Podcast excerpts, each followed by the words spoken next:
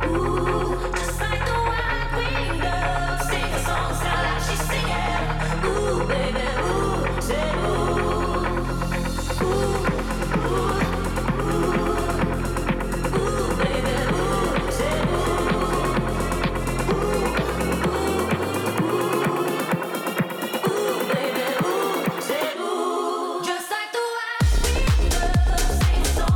everybody, and welcome back. It is Monday, November 28th, 2022, and you're listening to episode 152 of the Can I Say Something podcast.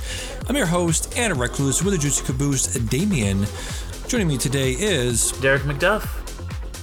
On today's show, we'll be discussing what we've been watching, including the season finale of Andor, Park Chan Wook's new film, Decision to Leave, Luca Guadagnino's Bones and All, and much, much more. Write into the show, Can I Say Something podcast at gmail.com, at bisickle on Twitter, subscribe on iTunes, Stitcher, Google Podcast, and Spotify.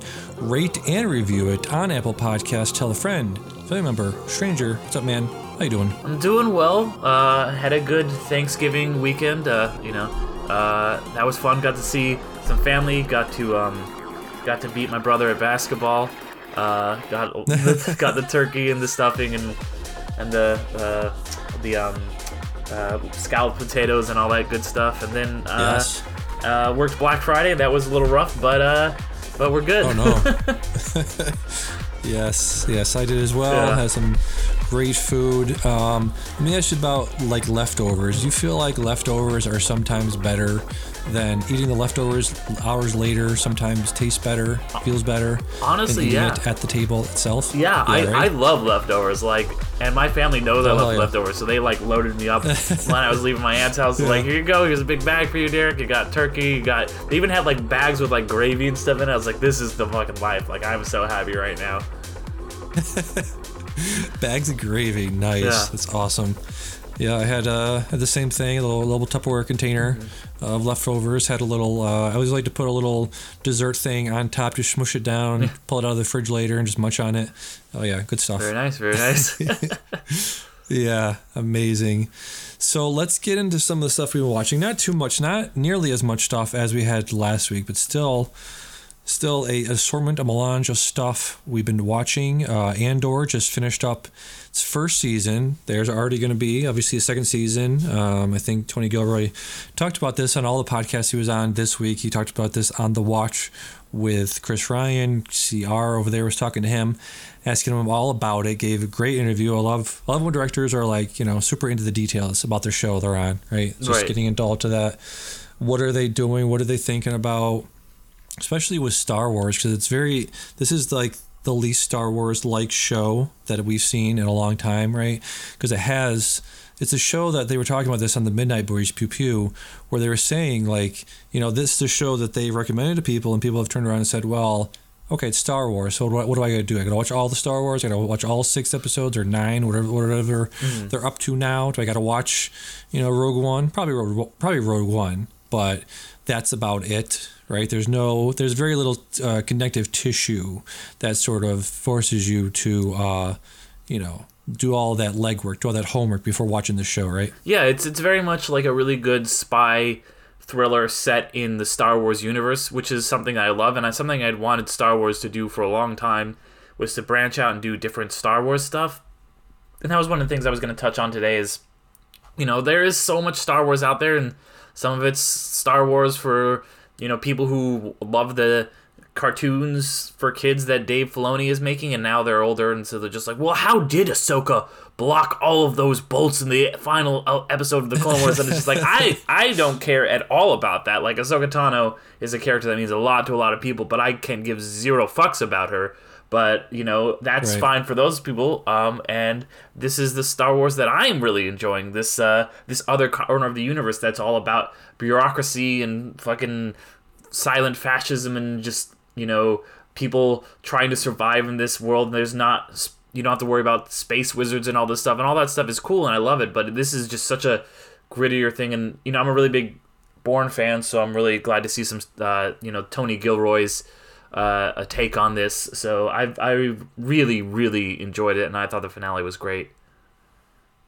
Yeah, the finale was incredible. Um, I think two episodes have aired, so let's talk about a couple of them. Daughter Ferrix, you have, you know, that incredible moment of Luthen, um, you know, trying to escape the clutches of the Star Destroyer. they're talking to him and they're like, "Hey, uh, some nefarious activity, some some pirate activities going on around here. So let you just chill right there, and we're gonna check your check your credentials and see what's going on, see if you're on, on the up and up." And he's like, "Okay, fine."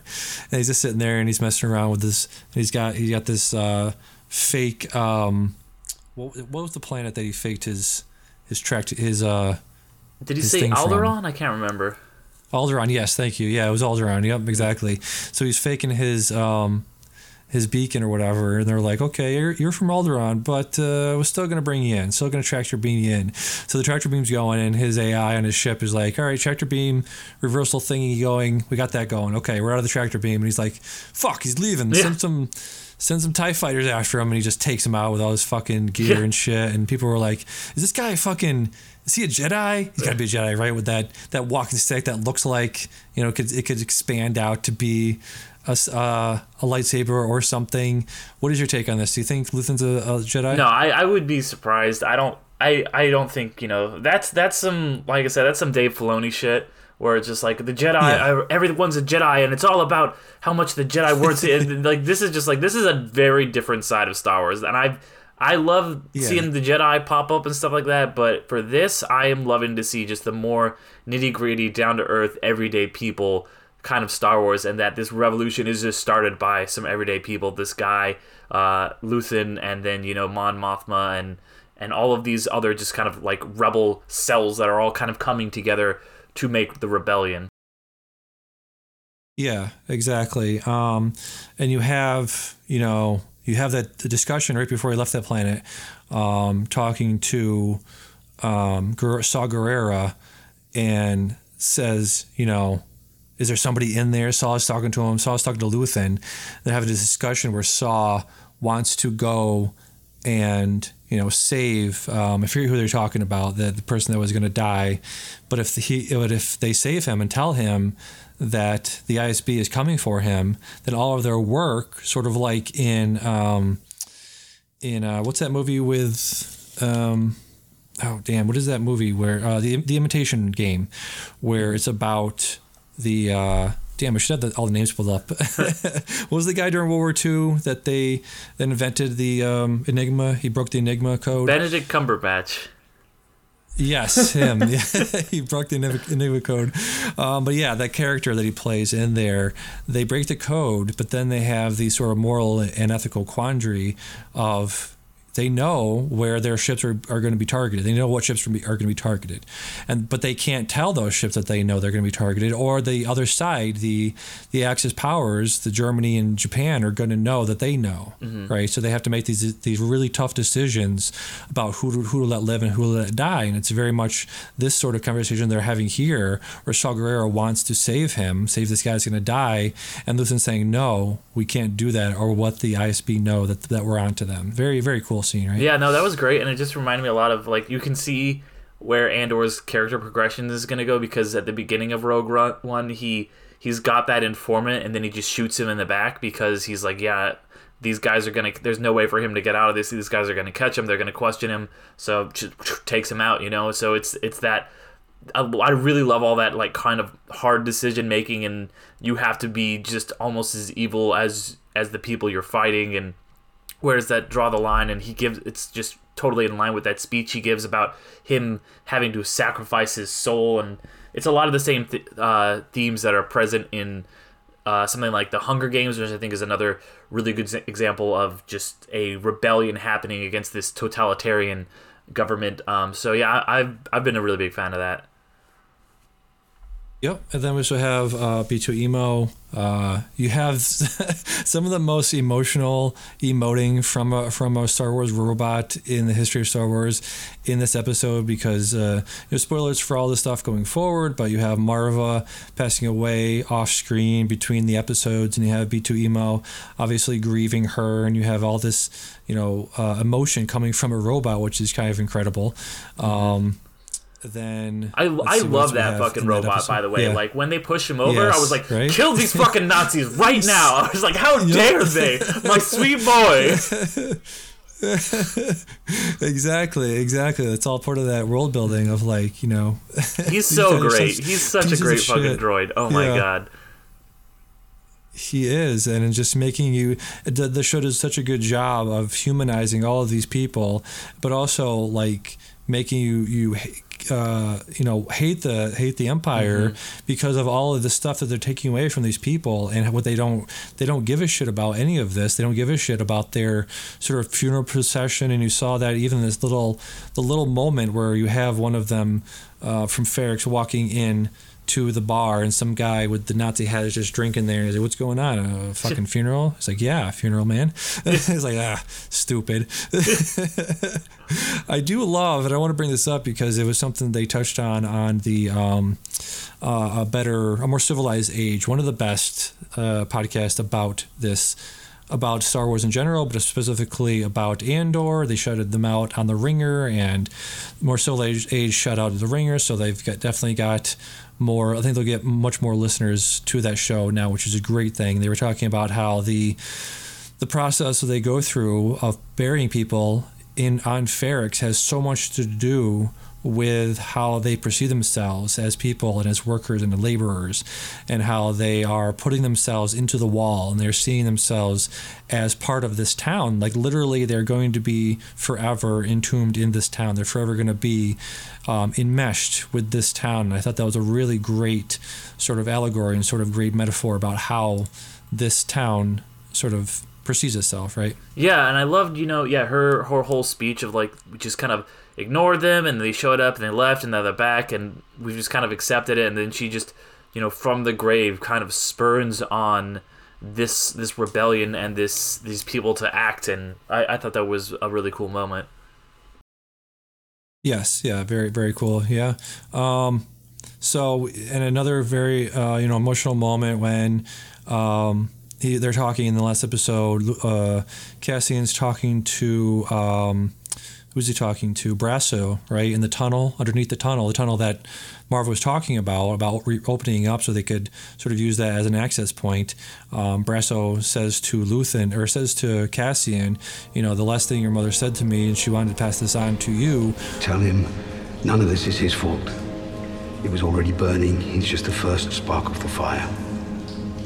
Tell him he knows everything he needs to know and feels everything he needs to feel.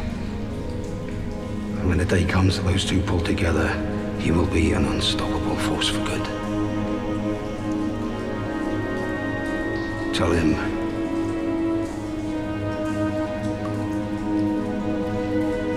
I love him more than anything he could ever do wrong.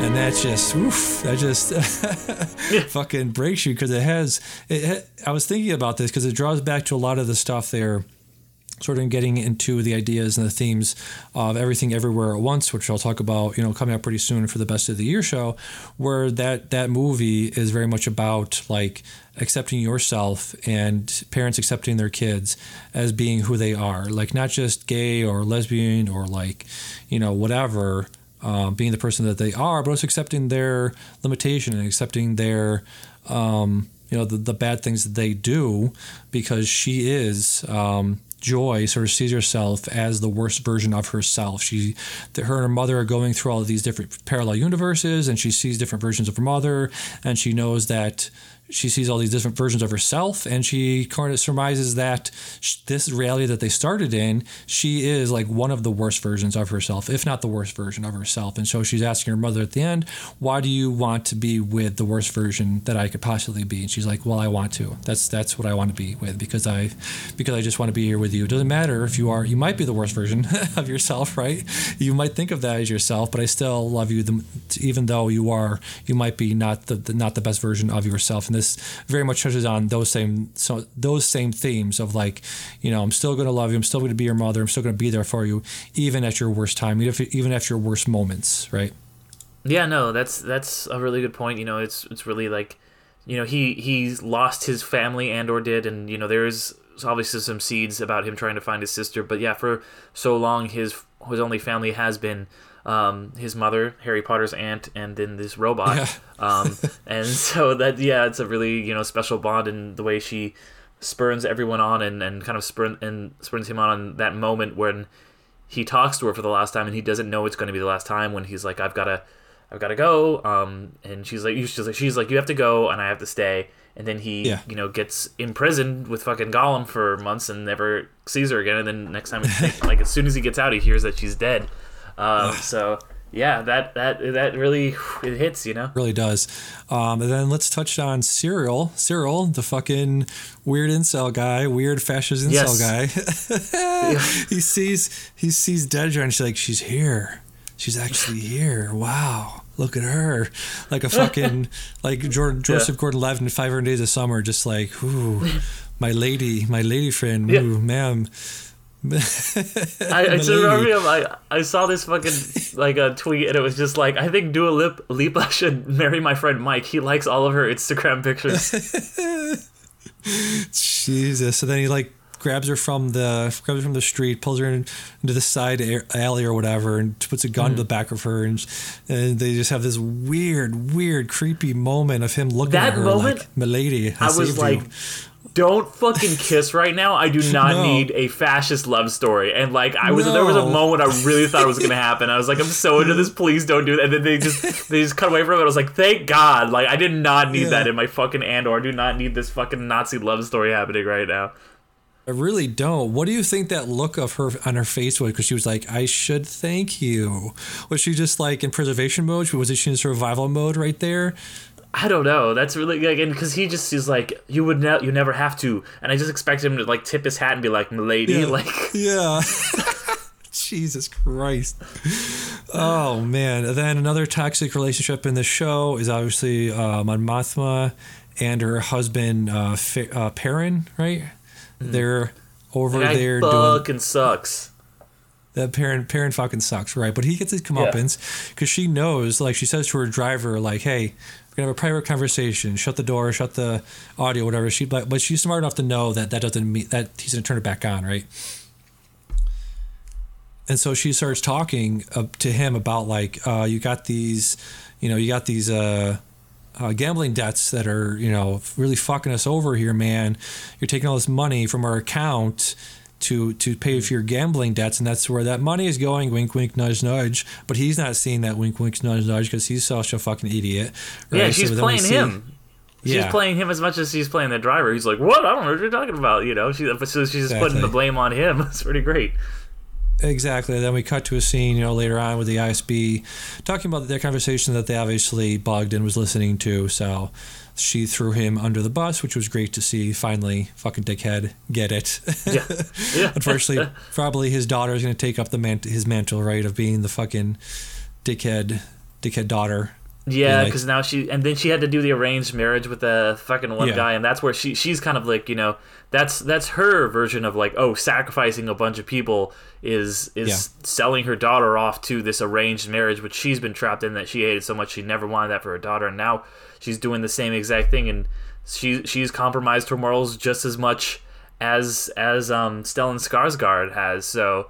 That that was so interesting because you know in their worlds that's pretty much equal. Yeah, exactly, exactly. Just yeah, incredible show. One one of the best shows of the year, I would say. Top one of one of the top shows of the year. If you're going to rank these, where would you put Andor in terms of best uh, shows of 2022? I mean, it's it's it's definitely up there. There's been a lot of really good shows in 2022. Like, um, I mean, Better Call Saul is season six is one of the all time great seasons of TV ever made. Um, Yeah. There's been uh, there's been some so really solid Marvel shows. Um, I know a lot of people have been hard on it, but I fucking love She Hulk. Um, but Andor Yep. Andor's up there for sure. Um, then there's you know there's been some more serious stuff like Kevin can fuck himself that I, I really dug a lot. Um, so I mean it's it's probably in my top five shows of the year uh, in a really solid year of t- uh, good TV. Yeah, um, I don't know if you've seen The Bear yet, but I, I recommended uh, pretty much just the, Bear. I was talking to Andy about to that, you know yeah. what, yeah, what to watch before the end of the year, before we get to the best of show, best of podcast Mm-hmm. uh, later in, in January. But I said, you know, I know you don't have time to watch a lot of stuff, so I definitely recommend uh, Andor and The Bear in terms of like it's probably the best stuff this year. Um, Yeah. Severance was also incredible. Um, so yeah, just a yeah, lot of yeah. TV. Severance, Severance is one of those. Was like, was that really this year? Yeah, it was. Yeah, It's like no, exactly. Yeah, and then yeah, the rehearsal was also this year. Yes. Now that I think about it, and then How Yeah. to. I was just we're gonna talk about later, but I just watched all of How to with John Wilson. That was really good. Nice. Yeah. And, And, then, then, one uh, one piece- other thing on yeah. on Andor, I just wanted to touch on real fast is, I uh, you watched the post credit scene, right? Oh yeah. Yeah, which I think is the first Star Wars post credit scene. I mean, correct me if I'm wrong, but I'm pretty sure. Yeah, very um, well could and be, you know, I, I loved that because I was like, I was waiting for that to reveal to be like, what are they building? Like, they're obviously building a Death Star. Like, what are they building a Yeah. big fucking? What is the Empire building right now at this time? Yep. And that also Yep. works so well thematically because. You know, Andor is the one who largely was able to get the plans to help destroy the Death Star, and he is you know, probably feels responsible for the construction of it because he literally helped construct. it. I mean, he didn't have much of a choice, but still. Yeah. Um, so I think that that was that's another interesting thematic thing to maybe to give him a little bit of guilt and motivation to um, in Rogue One. Yeah, I'm glad you said that because they were talking about this. They made a really good point on uh, Midnight Boys just now. I was listening to their wrap up of the show and uh, the season, and they were talking about what you just said of like the motivations for many of our great, you know, heroes' journeys, heroes. Even especially Luke Skywalker is Luke's Luke's like motivation for doing what he did was like he's got midichlorians in him. he's got the force Yeah, yeah. in him. His father is his father, so that's really his driving motivation, which is not too complicated. It's not too complex. It's not too dense to really dig into. But then you have this show come along and Andor come along and this incredibly complex and uh, interesting and um, what do you call that? Like uh, it was wrestling with these internal motivations and morals and ethics of this guy doing what he's doing and where he started out as a person and where he started out at the beginning of this season and where he's ending up at not just at the end of this season, but where is he going to start next season? How is that going to transform him into the person that we know from Rogue One? So I think in terms of the sort of um, character arcs of all time, all time great, you know, character arcs starting from where he started and you know, just comparing it to stuff like, like I said, the the great, um, the biggest um, heroes' journeys that we've seen over time, and, and some of the biggest IPs. This has got to be rank up there with some of the best, you know, character development we've seen in a very long time, right? Yeah, no, and I, I think it you know intentionally kind of it, it does still do like the call and refusal of the call, like the kind of Joseph Campbell thing, but it does Sure. kind of shy away from a lot of the that Joseph Campbell mythos that Lucas and a lot of the original creators of Star Wars, especially in the prequels, lean so hard into, and it's just kind of yeah, it gives him much more human motivations than just being like ah he was plucked up you know by the Jedi to to be a hero and he's the chosen one, and it's like no Yeah. no no this he's he's like got all of these you know human motivations you see and he he he does a thing and at first it's just for money but he has some personal motivations then he tries to get out and then he gets imprisoned and sees just firsthand just like the he's seen the tyranny of the empire but he hasn't experienced it to the extent that he has where he becomes slave labor and just then he leads that revolution just that you know on a, a microcosm in the or he helps to lead the revolution and kind of sparks it as in the microcosm in the prison escape and it's so cool to just see his character be set up in a really natural way like that Yeah, exactly. And you have, you know, that um, character motivation from, you know, him listening to the um, the tape that I'm looking for the guy's name. Do you remember the guy's name that made the manifesto, that was writing the manifesto and recorded parts of Oh, it for him? Fucking mouse from the Matrix. That's yeah, Mouse is. from the Matrix. it sort of looks like him. He's the guy, the actor. Uh, I forget his name, but uh, he was in the most despicable. Uh, Karis was his name? No, the guy, uh, the actor was in that uh, Black Mirror episode, uh, "Shut Up and Dance." You ever seen that one? Ah, no, I didn't. If you have, yeah, if you got to see one Black Mirror, it's it's definitely that one. He was in that. He was in a Netflix movie or Netflix show called uh, and uh, what was it called? The End of the Fucking World or something like that. He was in that. Oh. like ran for two seasons. I know what you're talking yeah, about, but I never saw it. Yeah. yeah, yeah, yeah, yeah. Damn it! I'm trying to find the kid's name. He was a major part of it. Was he in two episodes or three episodes? I'm trying to find his name here. I gotta find it. Um, remember it was Arvel Skeen was the guy. Remember uh, when they were you know preparing to do the heist? They were all getting together, and all those people were, were working together, right? No, yeah, yeah, Um, yeah. I mean, I know exactly. I would not be able to tell you the name of the character or the actor, like in if you gave me 50 years. Let me see, because I'm looking at IMDb and it's got all the tiny faces, and I can't tell based on the face. Oh, I really got to find this guy. He was so good, right? But the whole speech was really good, right? Just talking about what is totalitarianism, what is authoritarianism, what is fascism, what does it look like, what does it do, how does it operate? Alex Lawther plays Okay. Karis.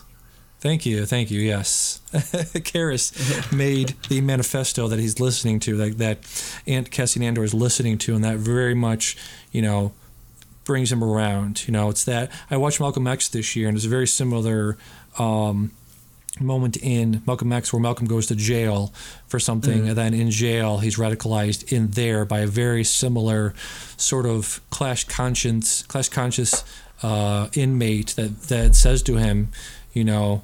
You think it's black versus white. You think it's Muslim versus Christian. You think it's these things that you've been told your whole life about who our who our enemy is, when it's actually you know the rich and the wealthy versus the working class. So it's very much the same sort of thing that they're working through here, which is very interesting. Yeah, Yeah, no, that guy. Thank you. Not find the guy. Um, so yeah, any any other closing thoughts on Andor as a season? Yeah, I think it does. It does a, like I was surprised at how long it was, um, but I think Yeah. it does a really good job of. Like, it doesn't feel like it overstays its welcome. It doesn't feel like like how Obi Wan, even though it was like six episodes, felt way too long. Um, this Right. feels like because it does have these distinct arcs that would run in like three episodes, where it's like okay, now he's in prison and all this stuff is happening, and and I do think that one thing I really like about it is that it is a true ensemble show. Even though it is called Andor and he is unquestionably the main character, there are so many plot lines that you can cut away to and what is going on with this character, what is going on with this character, and they're all kind of very tangentially related and you're spending a lot of time being with the Empire and with the Incel guy and all of these people and seeing this world and how this the smallest ripple in one person's life will completely change all these other people's lives that maybe they didn't even met that they only know because of someone else that they know so it's a, like all these desperate con- disparate connections and yeah I, I i really like a good ensemble show and uh you know so if he's andor's in prison for the other episodes you can have some rising action going on in other places so you're not just like oh my god is he out? No you can you are really with him so that story manages to build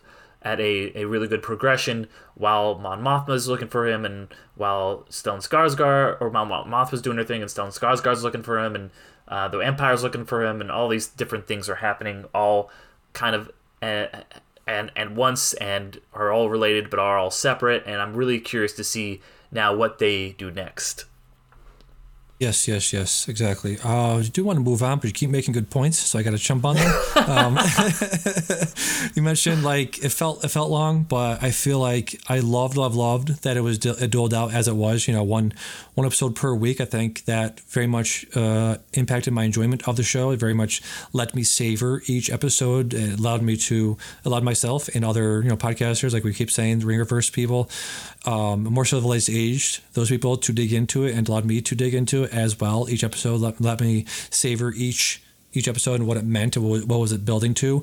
I think uh, it had very very good uh, three episode arcs per per uh, every three episodes had an arc, right? The first one Yeah, was yeah. the the Ferrix episodes, and then you had the um, the prison, the uh, not the prison, the um, the heist episodes were in the next 3 Mm-hmm. and then you had the prison episodes being the next three or two or three. I forget what, how many they did there.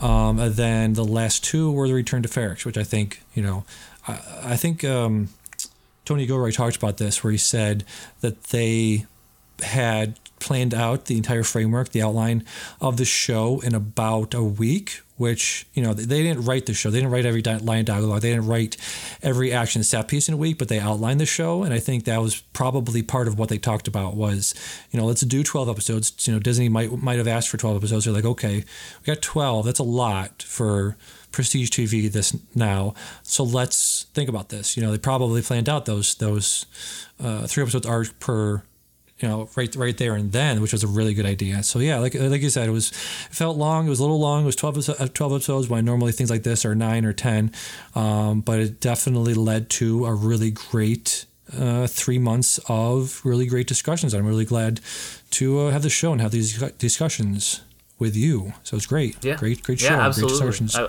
Yeah. yeah. I love coming on here afterwards and, and talking about like, oh my god, the episode with the eye, and I was behind a little bit, so I did binge a lot of it, and then I got even more into it. I was like, oh man, I like I think I binged up to right where like like they kind of got to that first like mid season finale, and then I was like, all right, what's gonna happen next? And you, and then I watched it week to week, and yeah, I got more and more hyped as it went on.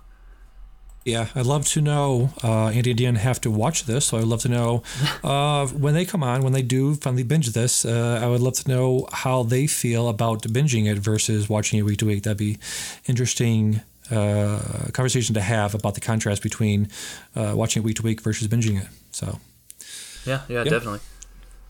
Great show, great show.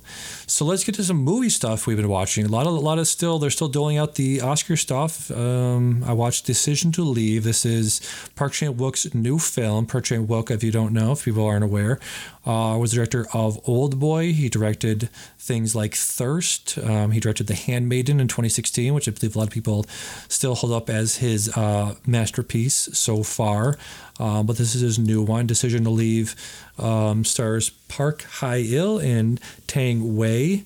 Um, this is a police, not procedural, but a police sort of investigation into a possible murder slash suicide. Um, they paired this on the Next Picture Show podcast. They paired this with one of your favorite movies, um, Brief Brief Encounter, and they paired this with that movie. Yeah, they paired this with that movie because they have a very similar sort of. Um, interpersonal relationship the the inspector does. The police inspector has a has a very similar relationship with the main suspect where they have this very complex very interesting will they won't they? They have a very interesting um, back and forth and sort of flirtation flirtation um, relationship throughout the movie so I thought that was an that was an interesting pairing I think um, I personally would have gone with a Hitchcock movie because I think a lot of the story and the set pieces and the camera movements and sort of the overall script has a lot to uh, uh, owe to a lot of Hitchcock movies, especially things like North by Northwest um, and other sort of big budget. Um, to Catch a Thief, I think, uh, uh, was a big influence on this movie in terms of how it looks, its camera movements, it's uh, a lot of rooftop shots. Uh, very, very good movie. I would highly recommend checking out Yeah, I- I need- to Leave. Yeah, I need to check it out. I, I remember seeing the trailer and I was like, I have no idea what the tone of this is, but it looks interesting. Yeah. I was like, is this a comedy? Is this a drama? Is this like a tragedy? Yeah, it's very much, very much a Hitchcock. If you if you liked Hitchcock, if you like those movies I mentioned, I highly recommend checking this one out. And then another one I went to the theater for was Bones and All, the new Luca Guadagnino film uh, with a reteaming with his Call Me by Name star Timothée Chalamet. This also stars Taylor Russell and Mark Rylance. This is a very strange little movie. I saw this after uh, things. I saw this on Thanksgiving Day after I had my little Thanksgiving nap. I was very very sleepy going into this, so I I sort of was drifting in and out of this movie. But it sort of does uh, lend itself to that sort of. Um, that sort of way of watching a movie because it's very dreamlike. It's very soft and slow and, and dreamy and sort of on that wavelength. So I think I really went, to the, went into this with that sort of same tone and uh, rhythm that the movie was working on. So it was very good. It has a very interesting Mark uh, Michael Stuhlbarg, which was also from Call Me by Your Name. Very very interesting character, very different character than he usually plays in a lot of his movies. Um, very different uh, Mark Rylance in this movie as well. I think uh, well, I will never see him the same again after watching this movie. Plays a very interesting character named named Sully. Uh, I think this is a very very good movie. Not great. Um, not something I don't think we'll see on many lists in terms of uh, nominations for best actor, best uh, director, best screenplay, or anything like that. But uh, very solid, very solid seven. Uh, seven out of ten. So, would recommend watching that if you want to see more Timmy C in your life. So that's interesting because Yeah. Call Me by Your Name comes out, and then everyone Yes. involved in it, except for one person, uh, makes a cannibalism movie. The one person Yeah. from that movie who does not be in the cannibalism movie is the guy who is an actual cannibal in real life. right that is that's crazy it's very very strange um i listen yeah it's i wonder i wonder what he was thinking armie hammer like was looking through the papers looking through the trades and he's like wait luca made a movie about cannibalism what I, i'm suing suing suing for copyright infringement or whatever yeah. it's so strange. Apparently, this was based on a book, and they were talking to I forget which podcast it was. They were, oh, I think it was a script apart. Very good podcast about script writing. Um, and the host was talking to the screenwriter for this movie, and he was saying how the the author of the book wanted him to think about the movie as a vegetarian movie, which sounds very it sounds insane, right? To think about a cannibalism movie from a it's a, has the themes the themes of the movie themes of a cannibalism movie being about veganism. What? And so she was basically saying how our need to eat you know animal meat about cow meat pig meat all that stuff has been is like um it's like it, it's like cannibalism in the in the fact that we sort of have the need to eat it. We can't not eat it, right? We have this sort of innate need and desire and sort of unending. Uh, uh, humans as a species have a sort of unquenchable thirst or taste for meat, and it's probably going to be the end of us in terms of the mass agricultural sense of how we grow things, how we, you know, have to have this entire ecosystem that is based around raising and maintaining livestock that is incredibly expensive, not just monetarily, but also for the environment. So I think that was that was what she was going for there. If, I Yeah. don't, but I don't think it came across. To sort of dig into the text there to find that theme. But it, you know, once you hear once you hear it and then think back on it, it does sort of make sense a little bit. Yeah. Okay. Okay. I mean, I get that. It, you know, just uh, I mean, steak is delicious, and I'm still still gonna eat it though. Sorry, sorry, people. I know it's not great, yeah. but it's it's true. I, Yeah, it's very good. I've dated a lot of vegetarians, and uh, they always make me feel bad. Yeah, right. so let's get to some stuff you've been watching. You checked out Glass Onion, which I believe only has like a week or two uh, theatrical run before it hits Netflix on December 23rd or 24th, around then. Uh, tell me what you thought of Glass Onion. I, I really really enjoyed it. Uh, I got a chance to go see it last night. Um, I I was a really big fan of Knives Out, and this is very much the same vibes. You know, it's a entirely new um, ensemble cast, except for Benoit Blanc of just kind of ridiculous, horrible people, just like in the first one, uh, with maybe one exception, just like in the first one. Uh, I really loved it. All these great character actors kind of coming together. It's another really just interesting who done it twisty type story with um, a kind of just you know you're you're trying to piece together as it's going along as the characters are trying to piece it together. Um, it it is you know I've seen a lot of uh, murder mysteries, especially this last year. There've been a few of them um, which I have not really enjoyed. Like See How They Run was fine. Um, uh, the murder on the well, Death on the Nile, it was pretty bad.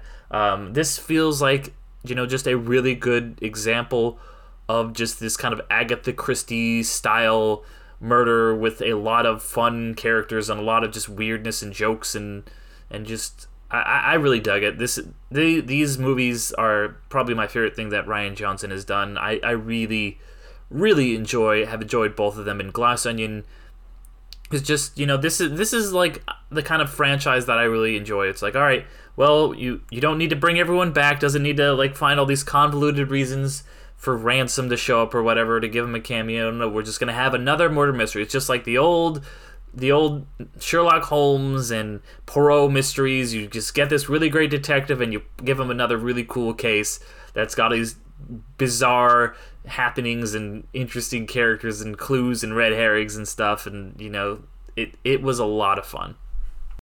Nice, very cool. Um, does this feel like we have a couple movies or a few movies come out this year that are sort of uh, have a eat the rich um, tone to them, theme to them? The menu, Triangle Sadness. Does this have like an overall like uh, sense of eat the rich sort of theme to theme running through it? It's I would say it's not necessarily eat the rich as much as it's just like um, these tech. Giant, we've talked a lot about the tech, you know these tech bros and how they're and basically the theme is like yeah they seem untouchable and brilliant but they're actually just you know they're just dumb people and like all these people that sur- surround themselves are all just fake whether they be you know politicians on the left or shitty uh, men's rights youtubers or whatever it might be. They're all they're all pieces of shit. Um, so yeah i guess kind of eat the rich in that sense. Um, it, it almost feels like i was like did Rian Johnson have a time machine and did he know like what everything was going to happen on Twitter? Did he like did he know somehow? Because it feels like like if this movie had come out like a year later and like, "Wow, they this movie is just I can't believe you would say all this stuff about Elon," but it's just like, yeah, this stuff is happening now and the movie just came out. Like it's wild. Nice, very interesting. Um yeah, so definitely want to check that out when it comes. Probably when it comes to Netflix uh, later in in uh, December. Uh, and you also checked out something called Blue's Big City Adventure. What is this? So, uh, I uh, am of the age where I was just the right age where I watched Blue's Clues as a kid. I was a very big fan of Blue's Clues. Um, it was very much comfort and entertainment for me, and it's just the whole concept behind that was just like, what if we made a kids show where we talked to the kids and we treated them intelligently and like equals and we just kind of talked to them. And then you know it's continued over the years. It ended its run came back with there's been all these different hosts of the years. And this is basically spider-man no way home but for blue's clues. And it's so fucking great because it, it's it's the you know they they go to new york city as the title would imply the current host of blue's clues in blue. Um, and they and then you have the old old host come back. And there was moments where you know Steve, the original host, who's now dressed as a, like an old school detective with the hat and spyglass and everything, like looks in the camera and's like, "You've gone so big," and I was like, "Thank you, Steve." Like it just, I got almost cried like five times in this fucking kids movie. Um, but yeah, it was it was just so it was so cool and so just it was.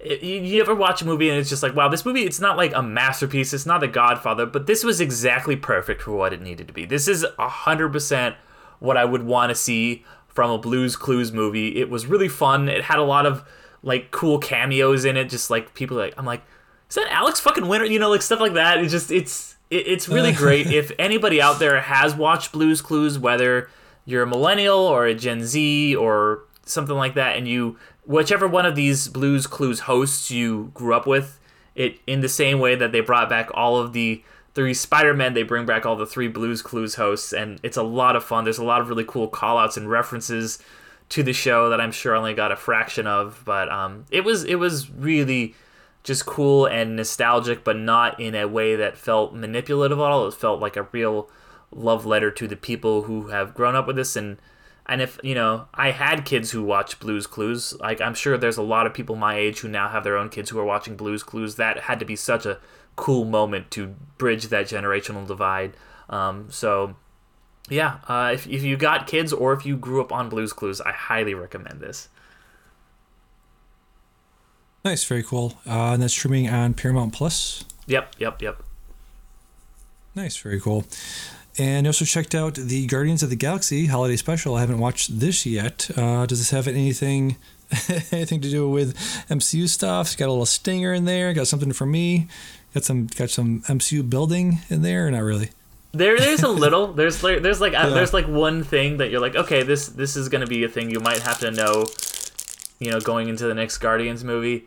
But it's, it's not like, oh, if you miss it, you're gonna miss out on a whole lot. It's kind of like a fun, mostly just kind of self-contained story with these characters, and just you know the relationships are really cool. It, it does feel very reminiscent of, and intentionally so, obviously, of those old, you know, when they would do a Christmas episode of a comedy TV show back in the day. Like you'd watch Boy Meets World and like here's the Christmas episode, and you settle in and get cozy, um, and just kind of like watch these characters learn the meaning of Christmas, you know, and and it, it's it was really cool. Um, there's it's some really funny jokes in it. It's really cool. It's good to you know it's kind of mostly a uh, Drax and um, Mantis kind of adventure, and it's cool to see that dynamic play out a little bit more that we got hinted on a little bit in Guardians 2 and definitely expanded here. And they, they do some cool, interesting things with the, the Christmas concept. And uh, so, yeah, I, I, I really liked it. It's only 45 minutes long, so you could just, just, you know, throw it on, watch it with your family or whatever at Christmas, or just kind of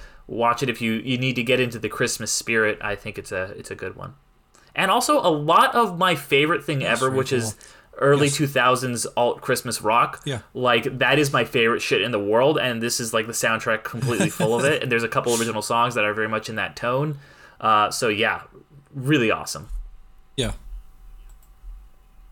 Nice, very cool. Definitely gonna check this out probably after we hang out here. Um, let's see, Star Wars stuff. We're talking about Andor, and we got something called Zen, Gro, Grogu, Grogu, and Dust Bunnies. What's that?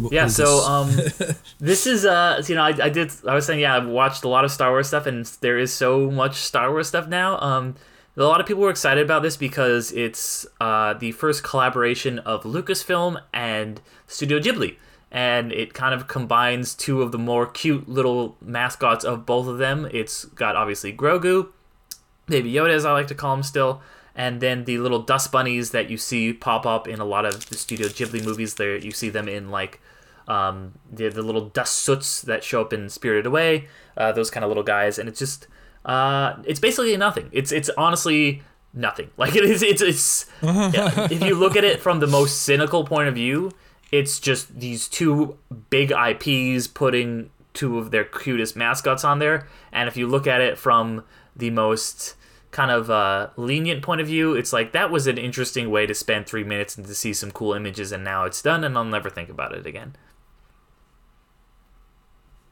Gotcha, gotcha. Um, so they're yeah, they're doing um, what is it? They're doing uh, which uh, Ghibli stuff.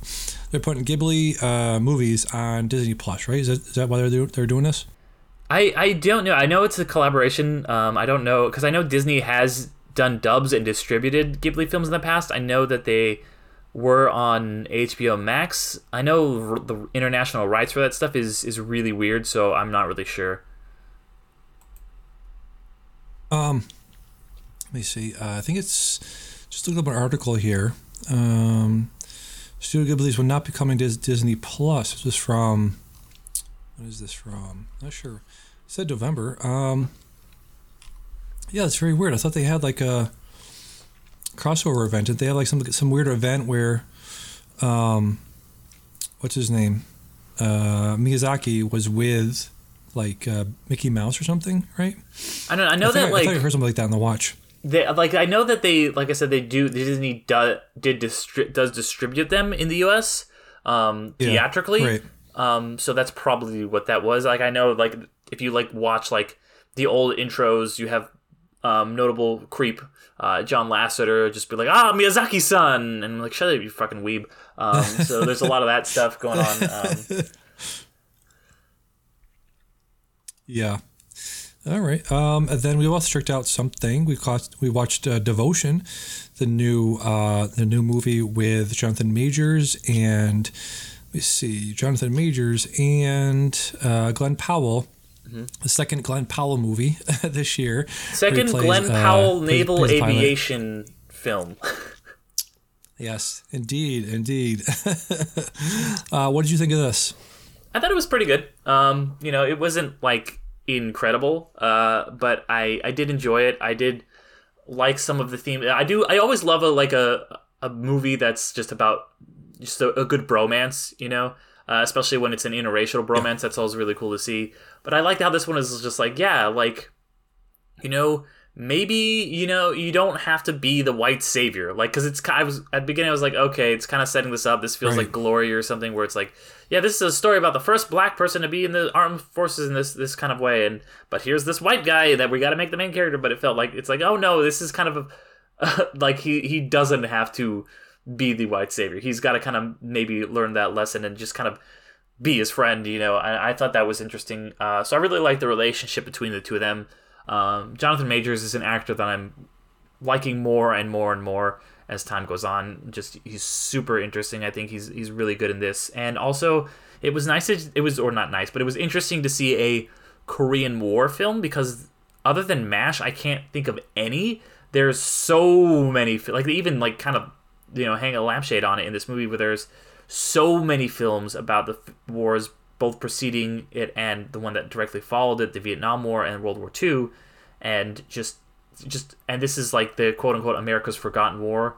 And i think that you know when you see you need to tell a story about like just brave men being soldiers and doing the right thing and you're going to tell a world war ii story because you know killing nazis is always a good thing. That's the least controversial war i think um, killing nazis is good Yeah. um, but then you have the Yeah. Vietnam War, which is just like, ah, we shouldn't have been in this quagmire, and it's just a horrible thing that we got in this war. And the Korean War is kind of somewhere in the murky middle, which is why I don't think um, it it really uh, gets talked about really, or or even gets uh, films made about it. So it was interesting to see uh, the perspective on that, uh, and I was also glad to see like, oh yeah, this is this is a movie that, unlike the other naval aviation film starring Glenn Powell this year, where there was they were like, okay, we can make these, we can have an actual bad guy, not just it be the generic enemy. Like, oh, like they're fighting Korea and China, and because they're, I guess they're like, yeah. Normally you'd be like, well, China, don't worry about this. We've got to release the film in China so it can make some money. And I think that just studios are kind of moving away from that, and or some of the studios are. Um, and just kind of like because China only gets so many releases a year, so like yeah, we're not gonna get this out in China anyway. So fuck it, let's make you know like let's tell the actual history of like how people were fighting China. It doesn't have to be the generic enemy. It can be this is the Korean War, so they're gonna fight in Korea along the Korean border and um, all that. So they just kind of didn't. It didn't feel like they were copping out, and it didn't feel like nearly as much of just kind of American military propaganda as Top Gun did. So yeah, devotion. Oh boy, my mom. I went to see this one with my mom yesterday, and it was fine. We had a, we had a good. She had a good time. She likes these like, you know, typical uh, Hollywood dad dad movies. Very much a dad movie. You know, Top Gun yeah. was as well, but Top Gun had that like. This is real shit. Did they film this? They they were in the they were in the cockpit co- uh, cockpits cockpits. Um, I'm I'm assuming uh, they were in cockpits as well. Um, uh, Jonathan Majors was. Glenn Powell was probably in some sort of uh, some sort of room or something, but this didn't like look nearly as good as Top Gun. Obviously, a lot of a lot less money was probably put into this. Um, probably don't have those planes. I don't know if they still have the planes from back then operational, but you could definitely tell the difference. I think there was that one good scene, uh, well shot scene where after, you know, um, Glenn Powell's goes down to get Jonathan Majors. You see that sort of a one shot of him coming out of the plane. That was interesting. Um, I think mm-hmm. overall, this the action set pieces didn't really work for me as much as Top Gun. I think this is you know not a, the worst year they could have possibly put this movie out with with you know that movie with a 30, 30 year old sequel uh, Yeah. coming out this year that made a billion dollars, billion and a half dollars. It was crazy. And I know that it was uh, supposed Yeah. to come out in the summer, and I think they delayed it just for that reason, so it wasn't butting up with Top Gun so much. And also, I think because they wanted to put out closer to Oscar time, because they thought, oh, maybe we can ride some of this Top Gun Oscar momentum. But yeah, no, probably not going to happen. No, no, no, no. Um, and yeah, it's just she. she's like, oh, there's some, some race stuff in this. I mean, yeah, yeah, very mildly, mild, mild, very mildly racial stuff. Uh, I don't think you could, uh, you know, watch anything else with anything more than this. Um, just trying to think of what else. You know, some, something like. Um, Oh, what was that? What was that thing he was in? Jonathan Major was in Love, Lovecraft Country. Had so much worse, uh, not worse, but you know, more in your face, more um, just out in the open, more more intense uh, racial, um, not dialogue, but you know, the narrative of you know race race relations in this country was much more at the fore in something like um, Lovecraft Country. or especially you know. Uh, Jesus and the Black Messiah. You know, there's a be- been a bunch of things in the past few years that have really dealt with race in a much more nuanced and much more, you know, at the fore um, than this does. Um, you know, it's just a we put you know our soldiers in harm's way. And then they come back to the U.S. and we treat them like absolute garbage. Just overall, broadly, we treat them like absolute dog shit. Um, but then you also have the, you know, the fact that black soldiers, black uh, servicemen and women are subjected to, you know, the um, the uh, what do you call it? the VA service just absolutely lets these guys down over and over again. But on top of all of that, you also have the country that hates black men and women and hates you know just just absolutely hates them. And so i you know they don't they, they say at the end of the movie that his that his remains are still over there and we haven't brought him back. So just like uh, that's just that's just a bummer. That's just a bummer movie. And uh you know not really well written. And you just have this message of like yeah we said mean things to black people and then we left their remains over there. And you have the white guy you have glenn powell being like i'm sorry i let you down. And she's like then she has to say it back to him it's not your job and blah blah blah and be like be be be be uh, consoling be the consoler for the, yeah. the white guy. And just just just just hit me really bad really in a bad in a bad way. Just like this just this this is the movie for white folks to feel to feel better about how we treat servicemen and women and especially how we treat uh, servicemen uh, of color in this country. So I really did not like this movie very much at all, unfortunately. But of course, I had to walk out of there and be like, "Yeah, ma, great movie, good movie. Yep, glad you have a good time." Yeah. So this is one of the best movies we saw this year. We've seen, you know, I've, I've taken, I've taken her to um, a bunch of the stuff we've seen this year. Um, mm-hmm. You know, the the. What was the oh I can't think of any movies I saw this year for some reason. what were the um, you know Banshees of Inisherin I liked a lot. Tar I liked a lot. Um, and some other ones I've taken her to, and she's like, "Yeah, those were fine. That was fine. Yeah. Okay." then she comes out of that. She's like, "This is the best movie I've ever seen." It was like, "Yep, mm-hmm, okay." Yeah, It's like my mom. Boomer, she's like, boomers. "I love the Green Book," which I think does a lot of the things you're talking about a lot worse. Um, I think that is one of the movies which is like, yeah, what, yes. we solved racism. This white guy learned to not be racist from this black guy. And yes. this, this feels like less of that, um, which is you know I was really worried that it was going to be more of that, and I'm I think I was just kind of yeah. you know it was it was a low bar, but it cleared it for me. Right. Um, but yeah, right. uh, I definitely I think that it's a lot of you know older you know these the boomers who are a little more enlightened but the, and they just see something like this so they're like oh good this is good we're stopping racism you know yeah, yeah. What was I going to say? They, um, yeah, it is the Green Book of, of this year, very much so. And Looking through, like I've, I'll talk about um, an Oscar winner from 2004 that I watched this year. I was assigned that last time. Talk about that in a minute, but yeah, I looked at you know Green Book and um, Coda one uh, last year, which was fine, but yeah, just man, like 99%, 90% of, of movies that win Best Picture are just like, what the fuck were they thinking? Green Book and Million Dollar Baby and Crash. Fucking Crash, dude. I got, I'm, I am not looking forward to watching Crash. I've never seen it, but I've heard it is like, it's like Green Book. It's like mm. white dudes, white old dudes just being like, guys, we're, we're mean sometimes to the, to the black people whew, and the and the Hispanic people, man, we got to really examine ourselves. We got to do some introspective thinking. Let's put that into screen. That'll be that'll win an Oscar, and yeah, win an Oscar, and yep. it's one of the most forgettable ones. So.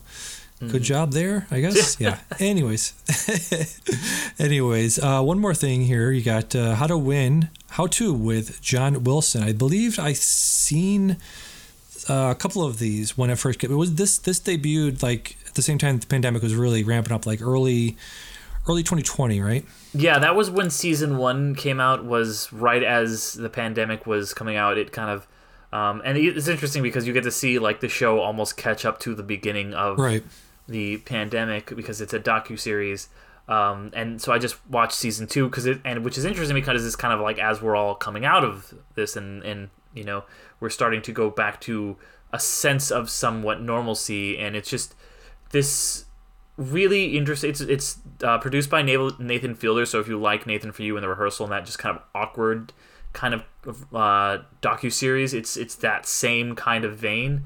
Um, it's it's it's it's such a real just kind of like slice of life just like looking into the real lives of these people and just how people act and everything will kind of just start with him asking a, a question about um, you know how, oh, how do you do this simple thing? And then it just gets gets kind of off the rails progressively and gets more and more profound just about but just by looking at the most interesting things. And it's just the way that he uses b-roll footage to just narrate this bizarre story that he's telling and some of the images are completely random and but they go with exactly what he's saying. And some of them are are you know crafted or not crafted but are are you know going along with what he's actually doing. But yeah it is it is some brilliant documentarian work. Um and very very funny. If you if you can't if you get if you find the same things funny that I do where you're just like this is so weird and awkward. It's almost like fucking if Colin Robinson made a documentary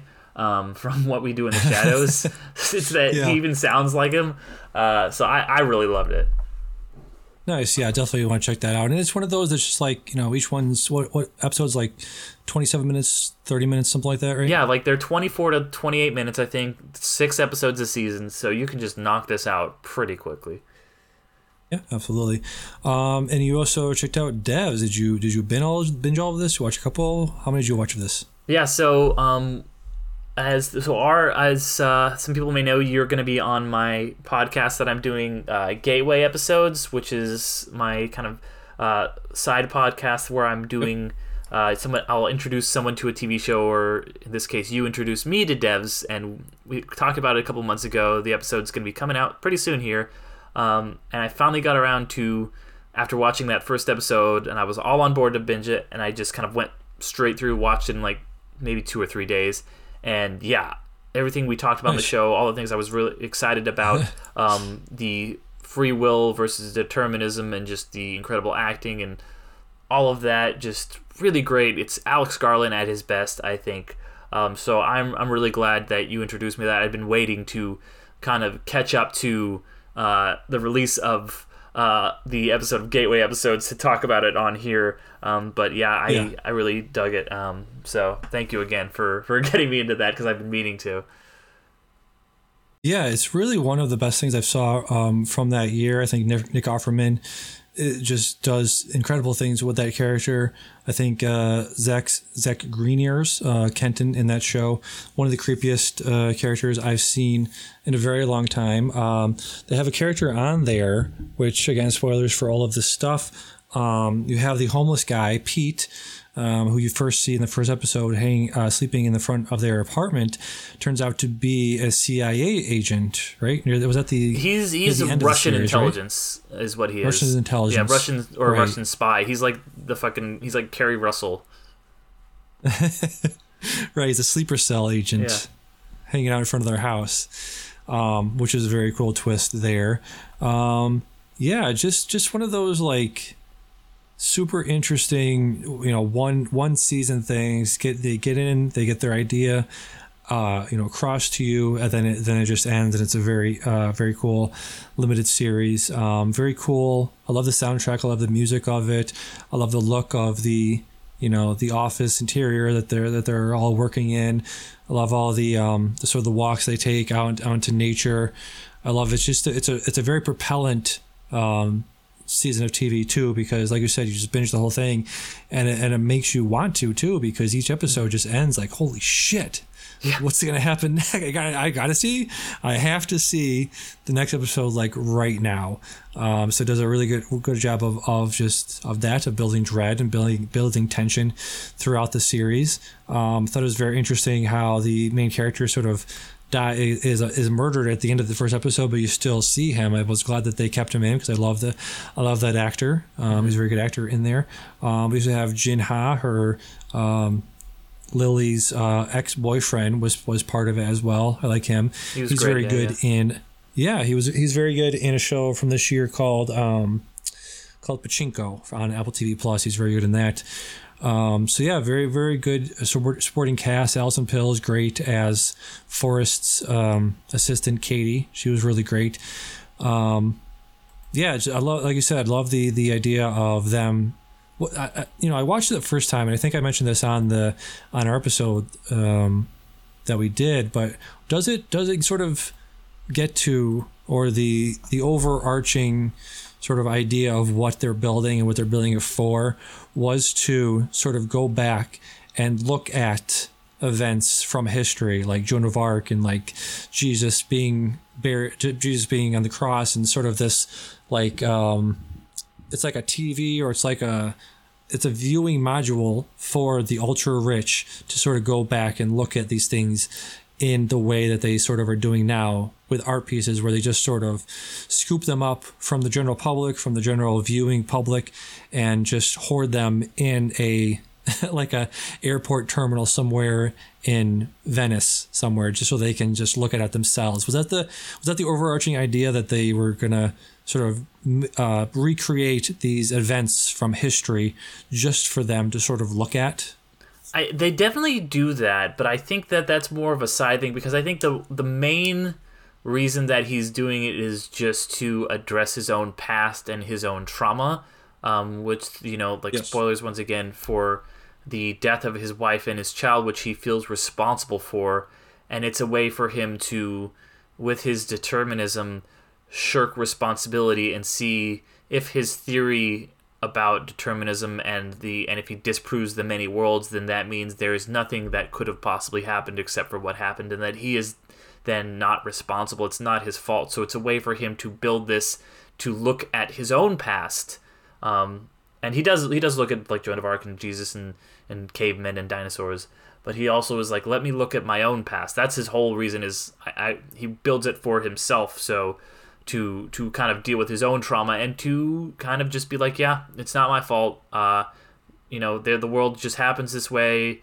uh, there's only one way that it could ever happen and so i am innocent and it's a way for him to just build this thing and you know to just kind of uh, make himself feel better about the world and just so when you have these these tech people um, and usually they don't invent them like this they usually just go spend 44 billion dollars and just buy them um, yeah. but when they snatch up all these tech things it's just so that they can just kind of become deal just you know use it for their own benefit like you were saying and not really care about what how anyone else uses this despite touting them as being a tool for the future and blah blah blah it's all just it's all just you know ego Yes, yes, yes. Yeah, great, great show. Highly recommend. Yeah. If anybody hasn't watched that. Um, so let's get to the um, our assignments uh, from last time. Mine was Million Dollar Baby. Uh, I'm glad to, like I was saying before, glad to finally check this off the list. It's checked off. You know, I'm assuming it's on the 1001 movies you have to watch before you die. It's an Oscar winner somehow. Um, and I want to check out what came out that year, but I believe that was like that was like Memoirs of a Geisha probably could have won that year. They had so many other choices to to sort of give the Oscar to, but they picked this thing. Uh, this obviously stars Hilary Swank, Clint Eastwood, Morgan Freeman. Uh, you have Jay Baruchel in this movie playing a Really? mentally deficient guy. Yeah, ah mentally you, you're uh, a baby and you're worth a million dollars uh, exactly. That's a very good impression of uh, Jay Baruchel. You have a young, very young Anthony Mackie in here. Uh, Michael Pena's in this movie doing doing things. Uh, this is a great example of a mid two thousands like we're gonna make a movie about you know woman a woman boxer and going you know against all odds and then it becomes I don't know. Have you seen this movie? Can I can I, can I spoil this for you? i know that she gets think- paralyzed i've seen the it's always sunny episode Yeah. so she gets paralyzed, and then he Clint Eastwood kills her at the end to you know the sort of um you know a a, a death. What do you call that? A uh, a meaningful, not a meaningful death. A um a distinguished death. What's what's the word I'm looking for? A uh, graceful death, I guess, is the word I'm looking for. And the um, the disability community at that time was sort of up in arms about, you know, well, she's still a human being and she still has value, and you know, disabled people have value, and just because you're on a ventilator and can't move your arms and legs, you, you can still do things with your life, which is uh, absolutely true. You should be able to decide for yourself what your value is to to society, even though you might be on a ventilator. No matter what you are, you still have value, and should that value should not be on a monetary thing. But also you have to look at it at, at a case by case basis, right? Because if she feels like she wants to die and she doesn't have, she she worked you know years and years to become a boxer. She she trained her body to do this one thing and she couldn't do that thing anymore. So you also have to respect that. Um, so you know, overall as a movie, I feel like it, it, it feels like a movie that was made back then by a person who was like, you know, a lot of movies uh, in the early 2000s, late 90s, uh, filmmakers were starting to use digital technology like Michael Mann. A lot of Michael Mann movies from the late 90s, early 2000s, Ali and, and Collateral look very, very, very dated because of the digital tech that they're working with. They don't work. They they're very bad at like capturing night shots. So you look at those movies and they're very uh, not the pixelated is not the right word. I forget the word uh, for like you know it, it's it's got a lot of you know no I think noise is the right word where you just look at it and it's like just just grain it's or? not clear at all. Yeah, screen yeah screen door effect is, a, is another great way to put it. Um, this doesn't have that, but it's got this weird very high contrast that the the whites are too bright everything's blown out the darks are too dark everything's sort of out of contrast i don't think it was filmed in a very interesting way i feel like um, everybody's talking this weird like affect. Uh, you know, uh, Clint Eastwood's got this weird grizzled uh, old man aspect. aspect. Um, Morgan Freeman's got this old man aspect to it. Jay Bear, like I said, Jay Baruchel's playing a mentally de- deficient guy, which they were apparently everybody was doing back then. Like. Um, uh, Sean Penn was, you know, I Am Sam was was doing that, and it just uh, doesn't age well at all. Um, Hilary Swank's got this sort of affect, affect to her voice and her mannerisms are sort of like that. just, oof, not not a good look. Does not age well. Any of that stuff. So, yeah, uh, glad I checked it off. That that's that's the best I can say for this movie. Yep. Yeah, no, I don't have any immediate plans to see this one. It, I think maybe all the Best Picture winners are in my watch list, so it might come up on one of these roulettes. But yeah, no. Yeah, yeah, yeah, yeah. So uh, I don't have it written down. What was your What was your uh, assignment? You had two of them, right? Had I had two. two I, I still I still haven't caught up on Lord of War, which was my assignment from two weeks ago. But I did watch this week's assignment, okay. uh, which was the Night yeah. House, uh, which I nice. thought was fine. Uh, yes. Like you know, I can't remember. Was I? I don't even remember why I put it on my list. It might have been on your recommendation. I don't even know, but um, or someone yeah, recommended been, yeah. it to me. Um, but yeah, I thought it was you know it was a good kind of spooky story. Um, you know, kind of haunted house thing. Uh, I like the vibes. I like that it, it did feel just kind of had that quote unquote elevated horror feel where it was more about making you feel uneasy than relying on jump scares, and I do appreciate that. Um, I thought the twist at the end was fucking stupid. Um, I really hated the like, and I'll just yeah. you know spoil it right here. So skip ahead yeah. thirty seconds. That it's like, oh well, her husband loved her. He wasn't cheating on her. He was just murdering a bunch of women to protect her from a demon. And I'm like, what? Like that's the and then like they never really doesn't address how that makes her feel. That it just I don't know like there's some cool stuff in it, but it's it's it was a very forgettable film for me to be honest. Rebecca Hall is always yeah. great, but yes, yeah, it was fine.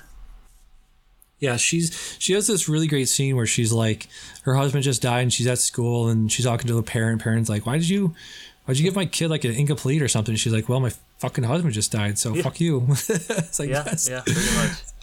Yeah, um, yeah, Rebecca Hall is incredible. She's one of these actresses that just her and um, who's the redhead? Uh, Jessica Chastain just has gotten just nothing from Hollywood. They don't they don't give her enough good roles at all. Um, want a really good Jessica or Rebecca Hall uh, role and movie from this year. Highly highly highly recommend. Uh, Resurrection, I believe that's streaming right now on Shudder. Hmm. Um, incredible incredible movie. Just just just creepy, gross. Uh, Tim Roth in that movie as well. So, if you want a good Rebecca Hall, I'd really highly recommend um, checking that one out. Okay, yeah, yeah. If you have, if you have Shudder, yeah. Yeah. Yep, yep, yep. Uh, so let's go to uh, Letterboxd. I'm gonna go to my watch list. Been very inactive. I think I still have like two more to watch for 365 movies this year, but um, getting there, working on it. uh, let's see. So I'm gonna go to my watch list. I'm gonna go and hit shuffle, and we'll see what we get here. So we got a movie here popped up from 2000, 2001. great foreign film that I have yet to see. I feel like I've seen parts of this. This is a French movie from 2001 that's on many, many lists uh, that you probably should see before you die list. Um, this stars Ed, Audrey Tautou and Matthew Kassovitz. I have no idea. Uh, Amelie. Amelie from Oh, 2001. Okay. Yeah. All right. Yep, yep, yep. Always wanted to see that. I think I've seen bits and pieces of that. But yeah, definitely will check that out now. Uh, so you're at your shuffle your watch list. All right. Yeah. Hopefully so- you get something you like. Uh, I don't know about this. Uh, Yes. Okay, this because this is a uh, you just got a Best Picture winner on your last one from the early two thousands. Uh, I got the same. Uh, this is actually the Best Picture winner uh, from one of my favorite years in film ever. Um, it beat out such films uh, like the Lord of the Rings, The Two Towers, um, for Best Picture uh, in 2002. It also, uh, yeah, that was that was a really good year of movies, and just kind of this one won, and I was like, really, really this one? All right, I probably, yeah, I, I probably know it. Oh God, Chicago. yeah, Ah, yeah. Last, yeah. oh no. So I guess uh, Ah. I'm gonna watch this one, directed by Rob Marshall, who I don't like at all. Okay, well, No. there's a reason I hadn't No. seen it. Uh, all right, Uh, it's the last musical. Rob also, Marshall, yeah, Renee Zellweger. This was I remember this movie coming out and watching the Oscars that year, and yes, yeah, yeah, yeah. Um, they had um, what's his name, Wolverine guy, Hugh Jackman, Jackman. was hosting. I think I think he was hosting the Oscars or he was doing like the opening ceremony or something, and he's like, Oscar, uh, movies are. Musicals are back, baby, because that Chicago, or maybe that was, maybe it was Moulin Rouge, because that was what 2007, six, seven, around then. So that would have been like you know a few years after Chicago. So he's like, musicals are back, baby. Okay, cool. Glad for you. Glad you Yeah. like musicals, Mr. Song and Dance Man. Okay. He's the greatest showman. He's the, he's the greatest showman, some would say. All right, so uh, before we go, we got a uh, prediction here. We got BF. Next time we record will be after December third. That'll be after the BFI Sight and Sound Top 100 Movies list for 2022 comes out. Um, so let's do a little guessing game here. What what do we think will be on it? Will what will be number one? Will anything uh, usurp usurp uh, take down the number one uh, movie on their list, which is currently Vertigo. Vertigo is number one. Citizen Kane is number two. Tokyo Story by Ozu Yasujiro um, is number three. Do we think there's going to be a major shakeup in the top 10 list? Well, it's interesting because I know Vertigo, like, slowly over the years crept up the list. Like, it started pretty low on the list. Like, there was a bunch of other Hitchcocks ahead of it. Then it, like, jumped up, like, a bunch of spaces, and it jumped, obviously jumped up all the way to number one. I mean, Citizen Kane is atop of a lot of lists. Um, you know, it's so. It's. I mean, it, I think it's going to be probably one of those two. Like, the the sight and sound list is a little more eclectic and weird than a lot of these lists. Like they, you know, most of these lists It have The. Godfather at like number one or two. It's all the way down at number twenty-two on Sight and Sound. And Sight and Sound is a little more, just like you said, you know, Tokyo Stories in the top three. Uh, one of my favorite films, Sunrise, is number five, um, and then. Ooh, 2001 is number six. So, so they've got. Yeah. I think Searchers is is just seven is gonna take a big drop. Um, Yeah. but yeah, I think it could be one of those. Um, I think uh, there will obviously be some some new entries, but yeah, I, I- I'll you know I'm just gonna make the prediction. I think Vertigo holds holds that top spot. Um, do you think anything from the last 10 years is going to make the list? We have, I was looking through it and I was looking for anything, like what's the newest ones on there? What are some, the most contemporary movies on this list? And I believe it's uh, the 2000 uh, Wong Kar-wai movie, In the Mood for Love is on there. And also 2001 movie, uh, Mulholland Drive is on there as well. Do we think there's going to be uh, a lot of movies from the last, more movies from the last 20 years are going to make the list this year? I, I do think so. I do think especially in that um, that space there where you know you, you are trying to feel out how a movie is going to age. Um, so that's probably why some of the films that were released in the decade between the last list and that list didn't make it. So maybe some of those films that were released between 02 and 2012 will finally make it. I think I'm gonna make a prediction that um, uh, Portrait of a Lady on Fire is gonna make the list. Um, that's probably gonna be Yeah. that's my prediction. That's gonna be the most recent thing that shows up there. Uh, the 2019 or 2020 film, depending on which release date you're you're looking at. But um, and I do think yeah, Yeah. there will be a lot from the the first decade of the 2000s that crop up on the list as well. Yeah, that's um that's a movie that's you know like you said, Sight and Sound has a lot of very eccentric, eclectic uh, picks here. Um, you know, number eight's like or number what was it? Uh, uh, Man with a Camera is number eight. Uh, it's a so- Soviet Union movie from 1929 is in their top 10 list. Uh, so it's a very strange list. You know, Joan of Arc, Passion of Joan of Arc, which I just caught up with this year. I would highly recommend, you know, people watch that. But that's a, that's a, a pick from, you know, the silent, silent era that uh, definitely de- deserves to be on there. Um, do you have any, do you think there's going to be any sort of genre movies on there? They have you know, they have Apocalypse Now, which is, you know, it was popular in its day, made a lot of movie, made a lot of money in its day. Um, do you think anything like, um, trying to go through the, you know, IMDb's top list here, anything like, uh, let's see, Jaws, probably not, right? Um, any genre movies c- could crack the list from the last 10 years or even from the last 100 years. Yeah, I mean that's Um, that's Exorcist, is The Exorcist on there? I think it is, right? Uh, I am not sure to see. I'm looking at the list right now. I'm scrolling through. Uh, I mean, let's see. Yeah, I'm not seeing really any. Well, Blade Runner's on here. Uh, That's what I was going to mention. Yes, yes, yes. That's one of the only genre movies on there, really. yeah. So there's there's like you said there. Uh, 2001 is a genre movie. That's pretty high, even though it's like more of a, a slow kind of more Yeah, artistic film. But I would say that's definitely firmly in the the sci-fi. Uh, genre. oh, you know, Tree of Life is on here. That's a pretty. That's that would be a very recent one at the time it was released. Right. Uh, see, Right. it's not sci-fi, but um, Nosferatu. That's another uh, genre film. Wizard of Oz, Totoro, Star Wars. Obviously a genre film. King Kong, Trip to the Moon, E.T. Um, so with that in mind, you know, I think that I think you could make a case that there's probably going to be a Nolan film on here. WALL-E's on here. Um, think so, Uh, really. Spirited Away. um, so yeah, I'm just looking at a lot of you know, I'm all yeah, that's pretty much all the the genre films that were in the last one. But yeah, I think that you might get a Nolan. Um, I would. Hmm. I don't think you're gonna get a superhero film on here.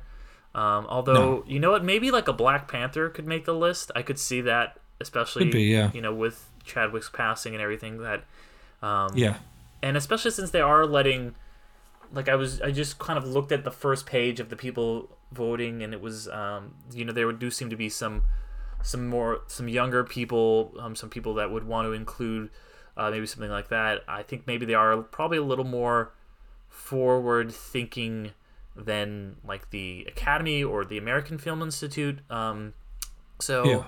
I, I could see yeah them putting on you know even like a Jurassic Park or something, uh, which wasn't on the last list, but but definitely I think could could make the list. Um, yeah, yeah. They look just looking through it. They have a lot of you know Scorsese's on here twice, at least twice with Taxi Driver and Raging Bull. So they have you know American movies that are you know are sort of held up by film bros as those movies you got to see. Just some of the best their some of their favorite movies. Um, but then you also have like stuff like the four hour freaking movie Santiago is on there. 400 blows. They, lo- they love Truffaut. They love Fellini. they're gonna put Parasite on there. I'm, I'm willing to bet they're gonna put Parasite. Parasite, yes. list. if I had to put money on it, yeah, absolutely. Parasite's probably going to be on there. But yeah, be very interesting to see. Uh, I could, I could definitely see them putting The Dark Knight on there. Like I could, I think there's a strong case that that and maybe one other Nolan uh, could be on the list, and maybe even something like Into the Spider Verse. Uh, Could be, on the uh, yeah. Into the Spider Verse. I mean, they don't have any anima- any animation on there, do they? Uh, they got Spirited Away I don't there. think so. Oh, they do. and, okay. and Totoro. so it's possible. yeah. And oh, really? Wow. Okay. Um, so it's possible. Yeah, anything's possible. Um, but yeah, a lot of you know, talking about genre, they have a lot of uh, western on there, which which you know, in its day, the westerns were the superhero genre of its day. It was just like they were pumping Hollywood and Italy were pumping those out at an incredible rate. So you know, if they're gonna put westerns on there, you sort of have to say like, okay, well, what's the western of our day? Yeah. Um, modern times too. Modern Chaplin made a lot of like you know very popular movies. They weren't very, you know, introspective. They didn't really, you know, Chaplin movies don't really comment on the human condition very much. So, you know, them putting those on there has a good chance for putting stuff like, like you said, Jurassic Park or Nolan movies or superhero movies could find their way on there. It's possible. Um, Blade is obviously, like you said, is on there. Even Blue Velvet, like the, David Lynch has two on here, uh, at least two on here. So he's a very, you know, of the of the film uh, enthusiasts, you know, he's pretty popular among people like that. So if you put a, if you put a David Lynch on here, you've got um, Scorsese on here. So you've got some very popular, very mainstream American directors on here. So you could definitely see some of the something like, um, yeah, something like a superhero movie getting on there. Brighter Summer Day. I have I saw Yi earlier this year, the Edward Edward Yang movie from 2000. Brighter Summer Day. Still have to catch up with. The Wild Bunch is on here. I've heard the Wild Bunch, you know, cited a lot by people like Tarantino. Oh, that's that's it's like very- you watch that movie and you're like you are unlocking a cheat code in Quentin Tarantino's brain. You're like, okay, okay, this is what he got his whole thing from. I got it. Yeah, Sam, he Yeah. just fucking ripped wa- off Sam Peckinpah, like to like straight up. He just like was like, let me just do this, but like a little bit more. Right. Um, I watched The Seventh Seal this year. That that's the most pretentious movie I've ever seen. I probably would have shut that off if I didn't have if I didn't have anything else going on. I would have shut that off. That was the most pretentious thing I've ever seen. Uh, Breathless is watch fine. uh, Come and See, I guess. Yeah, no, come and see, come and see's moves. Like the thing about Seven Seal is just like the camera's locked down, people are just talking. At least come and see. You have people like walking, and you have like gunfire, and you have fire, and you have people screaming. There might be, there might be, you know, atrocities and war crimes happening on, on every other every other minute, but at least you know things are happening, things are moving. Um, City Lights I would put way higher. Uh, Chaplin's movie from 1931 put that way higher. Yeah, of the So, yeah, is we'll just see. like, all right, that's It's very odd. yeah. Very odd, yeah. so again, looking forward to some of the stuff we're we talking about in the next coming weeks. Um, I'm going to go, I'm going to go see uh, She Said tomorrow, the uh, movie about Harvey Weinstein and the investigation into the well, not just allegations, but you know he was he was uh, convicted about for the crimes that he that he committed. So. I, that'll be that'll be a laugh, laugh riot when I go see that tomorrow. Uh, what movies that are left to come out this year are you most excited to see? Uh, the Fabelmans.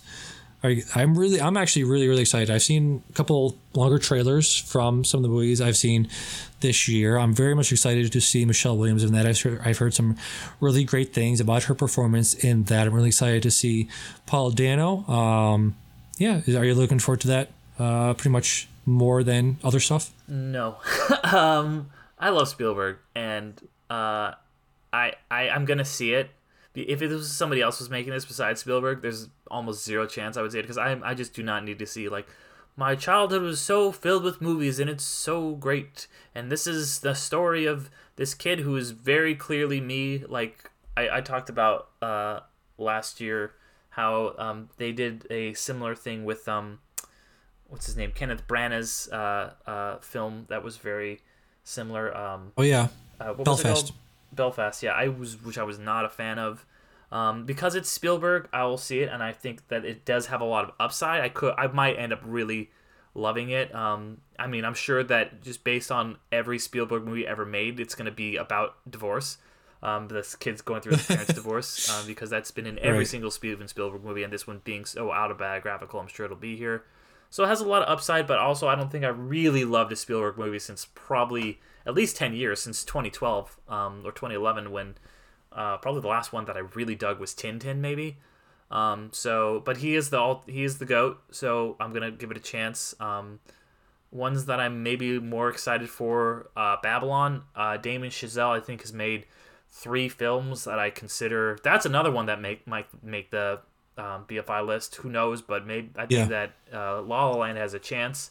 Um, but yeah, he did La La Land. He did Whiplash, another one that could make the list, and he did um, First Yeah. Man, which is I think a very underrated movie. I would say all f- three of his films that he's made are five star films, so I'm all on board for Babylon. Um, uh, White Noise, I'm also excited for. Um, Yes. I I read the book in of one of my college uh, English Oh. classes. Uh, I'm a big fan of Noah Baumbach, and that book also gave us the incredible band, the Airborne Toxic Event, Um, they take their name yeah. from something that happens in the novel that will also, I'm sure, happen in the movie because it's a very central thing. Uh, so Yep. you know, just on that, I I, I love it. Uh, and then well, there was one other one that I think that I was uh, excited for. Um, oh, uh, I'm also seeing tomorrow the menu. Um, so I'll be seeing that probably Oh, yeah. maybe around the same time uh, that you are watching. She said I'll be watching the menu. Um, very excited to see Nice. that. Uh, you know, it, I, I it could be dumb, but it could be great. I mean, Anya Taylor Joy, uh, Ralph Fiennes, Nicholas Hoult. You know, really really stellar cast, and uh, so yeah, we'll we'll see how that goes. Um, yeah, absolutely. Uh, some other uh, movies I might be interested in. You know, they seem like downers, but uh, The Whale, um, Aaron Aronofsky's uh, new movie. Um, let's see. I don't know about what. Do you, how do you think about uh, Avatar? they had this discussion a lot on the filmcast uh, don't. about That's the, the thing. Like, cultural I- relevancy. I, yeah. There is none. Like who who who what, who cares about Avatar? Like I know there's like hardcore people. it's not culturally it's relevant. Not a, the first one's not a good movie. It's fine. It's it's a three hour long cool experience, but it is like it's like when you watch the first one in the theater, you're like, fuck, this is cool. Like this is incredible. And then you like watch it a second time, you're like, this is fucking boring. Like and then you watch it at home on like a regular TV and you're like, ah, this is fucking bad. And so I'm sure the first I'm, I'm gonna go watch The Way of the Water in a theater. And I'm sure I'm gonna be like, wow, this shit look this is incredible. This is really cool. Um, but you know, I don't think it's gonna be like an incredible film or anything like that. I'm gonna have a good time watching it the first time probably. Um, but Sure. I'm like, you know, who who's out here like, oh man, you know who's what's a great character in cinematic history? Jake Sully. Like, no, like Did you pull that name out, or did you have to look that up? That's I a, that's a just, good, I that was a good pull. that's the one thing I remember about the movie is Jake, because they would always say his name Jake Sully, like they would say his full name, the at the fucking Navi or whatever. So, and that's just kind of like I don't know. That's like always been a running running joke for me. That and then uh, if anybody listens to podcast the ride the. The, the the mighty Akron because it's these three theme park nerds who they don't know really anything about Avatar but they love Avatar Land at Disney World and like you got to go ride the mighty Akron so that's the, those are the only things I think about when I think about Avatar is Jake Sully riding the mighty Akron. Incredible. Um, then one more I want to mention. Looking forward to obviously is woman, women talking. Got uh, Rooney directed by Sarah Polley. Uh, you got all the women, all the women in Hollywood right now. And they're Rooney all Mara, talking. Claire Foy. They're all and they're all talking exactly. Jessie Buckley, Frances McDormand. Uh, there was more people in this. Where are they? Where are the people? What the hell? They just said. Wasn't there like a bunch of people in that? Of the top cast on on, on IMDb, Rooney Mara, uh, Claire Foy, Jessie Buckley, Michelle McLeod, Frances McDormand.